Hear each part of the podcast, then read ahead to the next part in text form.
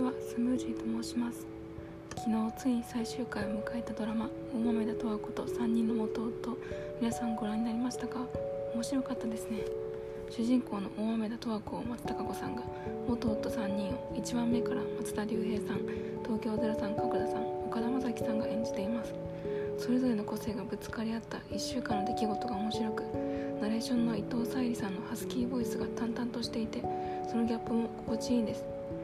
1時間が毎週あっという間に感じられました。エンディング曲もおしゃれでかっこいいですね。TVer で最新話無料配信中なのでぜひ見てみてください。ということでこの番組では大豆田十和子ではなく私スムージーの1週間の出来事をお送りしたいと思います。今週のテーマは歩こうということで私は最近散歩にハマっています。きっかけは以前股関節が痛くなった時に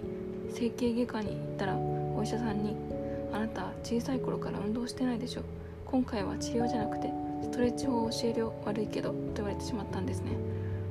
とても恥ずかしかったです。ちなみに「悪いけど」は先生の口癖でもしこの病院のグッズを作るとしたら是非このセリフを吹き出しに入れたいと思います。で私はその日からストレッチと歩くことを習慣にしました。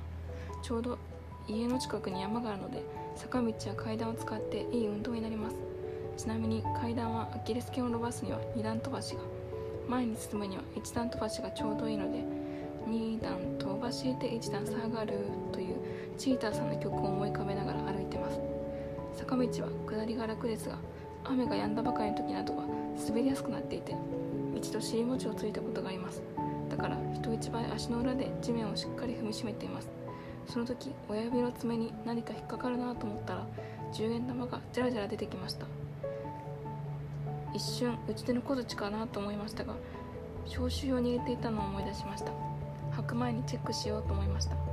この散歩を続けているおかげか足は痛くなくなりました。また季節の花や虫今でいうとアジサイやカタツムリを見ることができて癒しにもなるので皆さんもぜひ歩いてみてください。それではまた。